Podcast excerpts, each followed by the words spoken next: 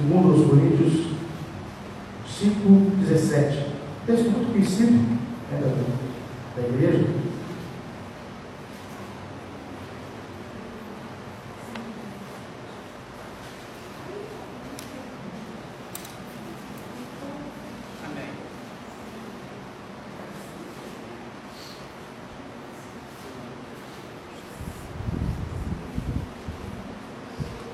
segundo aos Coríntios 5, 17.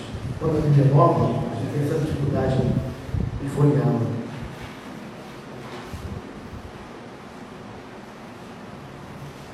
Amém?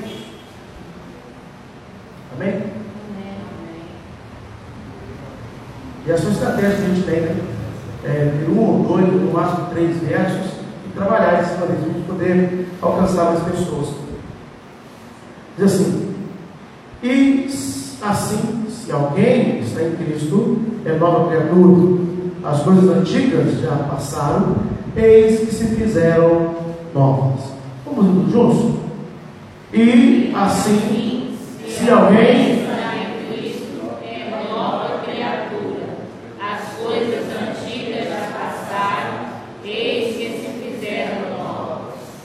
Pai, em nome de Jesus, nós te louvamos, te adoramos porque o Senhor é conosco tem nos abençoado. Nós pedimos ao Senhor uma mão poderosa e que o Senhor continue ministrando o nosso coração, que nosso tempo de ouvir. Em nome de Jesus. Amém. E amém. Havia correndo um povo em dúvidas sobre a pregação de Paulo. Alguns chegaram na sua caminhada, alguns chamaram Paulo de tagarela, porque Paulo pregava um fato que o povo não, não ouvia, e além de não ouvir, também não entendia. Outros ouviam e não suportavam. Outros ouviam e diziam que Paulo era simplesmente mais um que queria discutir, falar, ou empolgou, empolgar os filósofos ou os outros, tantos que também discursavam é, na cidade de Corinto. Corinto estava em crise, e a igreja entendia, entendia-se dentro do potencial o qual poderia dar à cidade uma nova caminhada, um novo norte, uma nova porta, um novo caminho. E em meio a essa realidade, os tempos porque aqueles que pregavam, pregavam verdades sobre realidades as quais apontavam o caminho. E esse caminho era Jesus. Paulo então prega que a única forma de mudar é estar em Cristo. É estar em Cristo. Porque o povo tinha dinheiro, mas não tinha felicidade. O povo tinha, estava próximo de pessoas, mas não tinha comunhão com aquelas pessoas. O povo é, era, era feliz, porque comia e bebia, e comia e bebia bem, mas não entendiam nada sobre salvação. Interessante que essa pergunta, até hoje, é muito comum e chama a atenção de muitas pessoas. Aproveitamos o hoje, aproveitamos o agora, temos planos para amanhã, para depois de amanhã, para o ano de 2020, 2021, 2023, 2033. Mas a pergunta que muitos fazem, e muitos não conseguem responder, é: e quando Jesus voltar? Para onde nós vamos? Qual o caminho no qual nós vamos ir? E quando a morte bater a porta da nossa vida, do coração, nossa casa, aonde para onde nós vamos? E perguntas como essa eram muito comuns em, em Corinto o povo sofria porque aquele povo não sabia responder.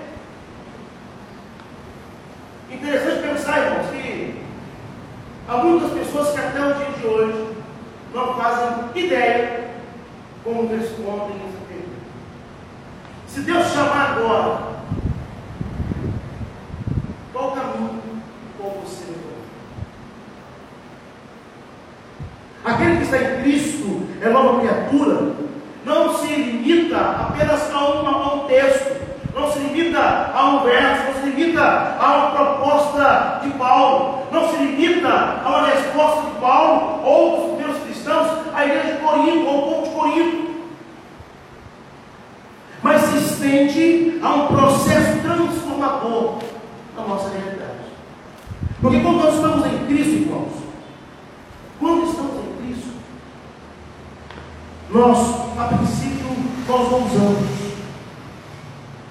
Pela visão, passamos a ter, pelo desejo, passamos a ter, pela segurança, a qual nós passamos a ter, mas também pela felicidade que temos em entender que estamos em Cristo e trabalhamos para Cristo, amamos em Cristo, perdoamos em Cristo, e a partir daí, querido, é muito comum, é muito fácil perceber uma pessoa em Cristo.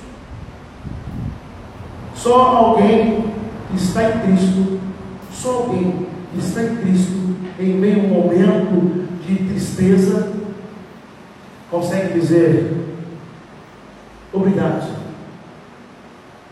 pela dificuldade que eu passo. Só alguém que está em Cristo, quando desafiado a sair, a levar o Evangelho, entendendo que a caminhada não é fácil, se sente feliz e caminha com sorriso. Só quem está em Cristo, que em meio a uma preocupação, é capaz de perdoar. Só quem está em Cristo é capaz de, em meio à realidade a qual nós vivemos, onde percebe sua economia instável, onde percebe um amanhã que não consegue se garantir, só quem está em Cristo é capaz de olhar para o amanhã e dizer: Senhor, o meu amanhã está em tuas mãos. A minha vida está em suas mãos. Só quem está em Cristo, que em meio ao problema que a família vive, que em meio às relações que tem no dia a dia, consegue olhar e dizer, Senhor, eu vou continuar crendo que amanhã o Senhor há de me abençoar. E por isso eu não vou desistir. Irmãos e irmãs, estar em Cristo é algo desafiador. Desafiador. Porque em meio à nossa saída, em meio à nossa caminhada, em meio ao nosso fazer, nós não faremos, nós não vamos caminhar totalmente tranquilos. Qual de nós, e em meio ao nosso trabalho, a escola, o dia a dia, por um motivo ou outro, nós não fomos perseguidos? Quantas vezes você, trabalhando honestamente, fazendo tudo aquilo dentro do, dos princípios dos quais você tem que fazer, alguém não bateu na sua porta e não te ofereceu alguma coisa que você também entendia ou entende que não vem de Deus, ou não é isso. Irmãos, assim foi com Paulo. Eu quero contar a você abrir sua Bíblia no livro de Atos, capítulo 16, e nós vamos ver do 16 ao 18. Quero mostrar para você que um homem em Cristo, perseguido e tentado. Um homem em Cristo, perseguido e tentado. Atos 16, a partir do verso de número 16. Amém, queridos? Amém. Diz assim a palavra de Deus. Aconteceu que indo nós para o lugar de oração, de oração, nos saiu ao encontro uma jovem possessa de um espírito adivinhador, a qual adivinhando dava grande lucro aos seus senhores. Seguindo a Paulo e a nós, clamava dizendo: Estes homens são servos de Deus Altíssimo e vos anunciam o caminho da salvação. Isso se repetia por muitas vezes, ou na sua não sei que ter escrito, por muitos dias. Então Paulo, já indignado, voltando-se disse ao Espírito, em nome de Jesus Cristo, eu te mando, retira-te dela. E ele, na mesma hora, saiu. Há muitas pessoas que gostam de dizer que aquele espírito possesso, aquela mulher possessa, estava elogiando Paulo. Querido, eu quero atenção, dizendo para você que Satanás, em momento algum, elogia servo de Deus. Porque se ele assim fizer, com certeza, ele quer tocar no ego e fazer que aquele servo de Deus fique cheio de si, que Jesus seja o obstáculo para que ele, servo de Deus, caia. Cuidado. Cuidado. Nos anos 80, o Brasil viveu um momento muito feliz de grandes, de grandes pregadores. Entre eles, Caio Fábio. E os elogios, os tapas nas costas, inflamaram o ego daquele homem. E ele, infelizmente, caiu. Assim como ele, um homem, um americano muito conhecido no Brasil, nos anos 80, chamado Jimmy Swaggart, também caiu. Extremamente elogiado. As cifras começaram a falar mais alto. E ele também caiu. Essa estratégia de Satanás é velha. Paulo também foi a princípio elogiado. Paulo também a princípio foi aplaudido. Mas estar em Cristo é ter um olhar a mais. E entender que aquilo que eu sou, aquilo que eu faço, aquilo que eu tenho, aquilo que eu apresento, não vem de mim, mas o Senhor é quem está conosco, e Ele é sim digno toda honra, toda glória, todo louvor e todo tributo. Amém, queridos? Deus é digno de toda honra, toda glória e todo louvor.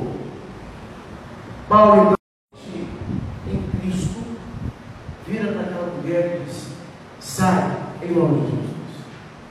Irmãos e irmãs, Satanás, por mais que ele tente nos elogiar, a sua intenção sempre é derrotar aqueles que são do Senhor. Está em Cristo é fortalecer ele. Estar em Cristo, meu irmão, é ter uma vivência a qual nos leva a ter experiência com Deus. Experiência qual nos transforma.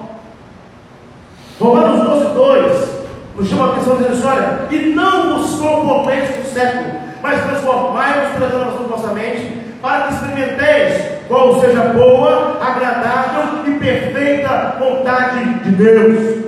Querido irmão, irmã, estar em Cristo é viver um processo de transformação, onde eu me abro ao Senhor, eu me dou ao Senhor, eu me entrego ao Senhor, eu caminho com o Senhor. Salmos nos chama a atenção dizendo, olha, provai e vede que o Senhor é bom. Provai e vede que o Senhor é bom. Estar em Cristo, meu irmão, nos deve ter um coração, uma mente altamente motivadora. Ou estar em Cristo nos deve ter um coração motivado. Motivado, sobretudo do Senhor. João 16, 33, nos chama a atenção dizendo assim, olha, essas coisas não tenho dito para que tenhais paz em mim. No mundo passais ou tereis aflições, mas tem bom ânimo, tem bom ânimo. Eu venci o mundo. Irmão, irmã, eu acho esse versículo formidável. Formidável. A gente fala tanto hoje a, a, a moda dos coaches, que trazem a sua seu cérebro de trabalho, a intenção de motivar pessoas, incentivar pessoas, levar pessoas a ver, a, a ter uma visão é, construtiva ou conjuntivista, onde a cada passo que eles dão, a cada planejamento que eles têm, a, o desejo, a tendência, a iniciativa é alcançar objetivos. Bom, mas meu irmão, não pense que isso é novidade. Se você quer conhecer um motivador de verdade, leia a palavra de Deus. Caminhe com o Senhor. Porque esse sim nunca foi derrotado. Não e não será em nome de Jesus. E Jesus aqui, querido, ele motiva pessoas. E mais do que isso, nós de Jesus Cristo, ele se coloca como exemplo.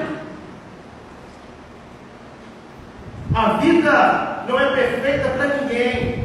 Jesus Cristo nunca prometeu vida de mar de rosas para ninguém. Se alguém te promete isso, meu irmão, sai fora. sai fora. Não, é tranquilo. Qual serviço que é tranquilo? Qual trabalho que é tranquilo? Qual tarefa que é tranquilo? Talvez seja o outro. Porque a minha nunca foi. Eu tenho certeza que a sua também não é. Mas em meio às dificuldades do dia a dia, no momento, no tempo onde todos nós estamos ainda planejando a caminhada para um 2020 de bênção, de graça, de alegria, eu quero que você leve para casa nessa noite e nada dentro daquilo que você está planejando será fácil. Absolutamente nada. Mas em nome de Jesus, querido, eu quero chamar a sua atenção dizendo, olha, tem de bom ânimo, porque o Senhor Jesus é contigo. Tem de ânimo, porque esse Jesus venceu. E esse grande vencedor também Tem de ânimo. Ter uma vida, meu irmão, em Cristo, nos leva também a ter uma caminhada triunfadora. Eu concordo plenamente, plenamente, com a, com a ideia de que a nossa vida é uma luta diária. É fato. A nossa vida é uma luta diária. Onde no seu lidar com A, B, C amanhã, você não sabe o que eles têm para te oferecer. Mas é preciso de não resistir. Porque há muitas pessoas por aí oferecendo pratos direitinhos. Há muitas pessoas por aí oferecendo princípios dos quais nós sabemos que provém de Deus. Há muita gente por aí tentando te fazer crescer, prosperar com a feia. Há muita gente por aí, muita gente, a fim de te fazer feliz por meio dos quais nós sabemos que não tem aprovação. Mas aquele que caminha com o Senhor, aquele que caminha com Deus, aquele que está em Cristo, ele é uma criatura. E ainda assim caminha, entendendo que as dificuldades são comuns, entendendo que os obstáculos existem, entendendo que os desafios estão aí. Mas eu prefiro caminhar e prevalecer no Senhor. Eu, eu prefiro caminhar entendendo que o Senhor vai me fazer vencer. Eu prefiro caminhar sem burlar. Eu prefiro caminhar colocando em prática aquilo que tenho aprendido na leitura da palavra ou na minha vivência com o Senhor. Eu prefiro caminhar assim. 1 Coríntios 2, 9 diz assim: olha, mas como está escrito, nem olhos viram, nem ouvidos ouviram, nem jamais penetrou no coração humano o que Deus tem preparado para aqueles que o amam. O que é isso, meu irmão? Deus tem para você, Deus tem para nós algo muito, muito bom, o qual a mente humana não consegue imaginar, o qual o coração humano não consegue sentir, o qual os olhos não conseguem ver. Mas para quem, pastor? Para aquele que está em Cristo, aquele que caminha com o Senhor, para aquele que não tem medo. Salmo de 3, 4 diz: Olha, ainda que eu ande pelo vale da da morte, e vale da da morte, meu irmão, a princípio, é literalmente um lugar de luta, é um vale, onde ali o povo assaltava, onde ali o povo sequestrava, onde ali o povo batia, onde ali o povo abusava, ou ali onde o povo, assaltantes, né, até mesmo matava. Era um vale, um lugar sombrio. Eu não sei aonde você. Qual a sua dificuldade. Mas o fato é que a nossa vida, há na nossa vida alguns vales, alguns lugares que nós precisamos passar. E às vezes para passarmos, quero dizer, Senhor, seja comigo. Senhor, seja comigo. Porque só pelo Senhor eu consigo passar. Mas algo que chama atenção é que os lugares sombrios, as postas de dificuldades, as zonas de desconforto, as quais existem por aí, aquele que está em Cristo, ele passa por ela.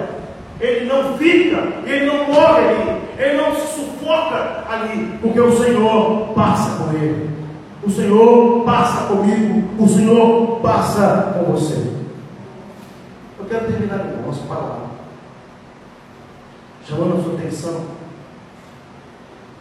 para que, em meio àquilo que nós acabamos de conversar, você entenda que estar com o Senhor, estar em Cristo, nos leva a, consequentemente, sermos novas criaturas.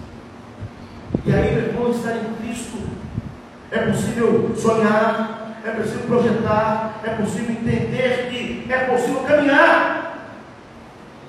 Há muitas pessoas que, quando chegam ao frente do espelho, não conseguem ver um homem ou não conseguem ver uma mulher, mas conseguem ver um ser derrotado, triste, sem onde olha para o céu e diz: Senhor, o Senhor me chamasse agora. Ah, meu irmão, essa é uma das maiores expressões ou demonstrações de desespero, de tristeza. É. Quantas pessoas nós conhecemos que tentam abreviar a vida? Quantas pessoas conhecemos que saem pela rua fora e às vezes dizem que não querem voltar para casa? Querido, às vezes algumas pessoas dizem, pastor, eu gosto tanto da igreja, tanto da igreja. Se eu pudesse trazer meu colchão, colocasse aqui, colocava aqui. Meu irmão, isso não é apenas admirar a igreja, apenas admirar o ambiente, não. Isso é prova que alguma coisa está mal na sua vida. Está mal no seu dia a dia. Alguma coisa está mal no seu cotidiano. Porque morar na igreja não pensa você que todos da igreja vão morar com você. Você vai morar sozinho.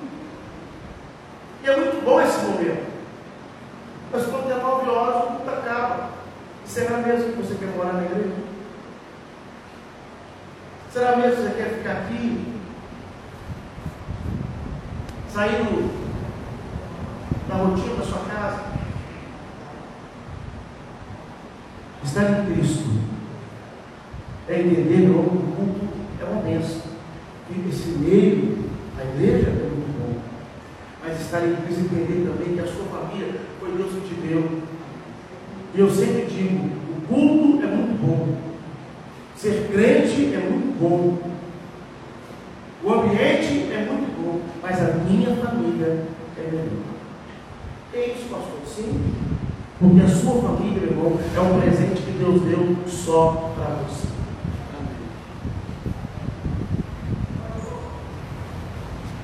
estar em Cristo é abandonar aquilo que me incomoda, me perturba, mas estar em Cristo é olhar para o Senhor e Senhor, olha, ser comigo, Pai. Porque os meus desafios existem, as minhas crises batem na minha porta todos os dias. Mas eu prefiro caminhar com o Senhor. Um poeta, escrevendo um texto, ele disse que todo dia o pecado vem bate a sua porta. E é nesse momento ele prefere clamar pelo sangue de Jesus. Estar em Cristo não é ser perfeito, mas estar em Cristo saber que o Senhor está comigo. E no momento de dificuldade, eu posso clamar pelo Senhor, porque o Senhor é Deus poderoso para me abençoar e me fazer melhor. Feche os olhos, eu quero orar com você.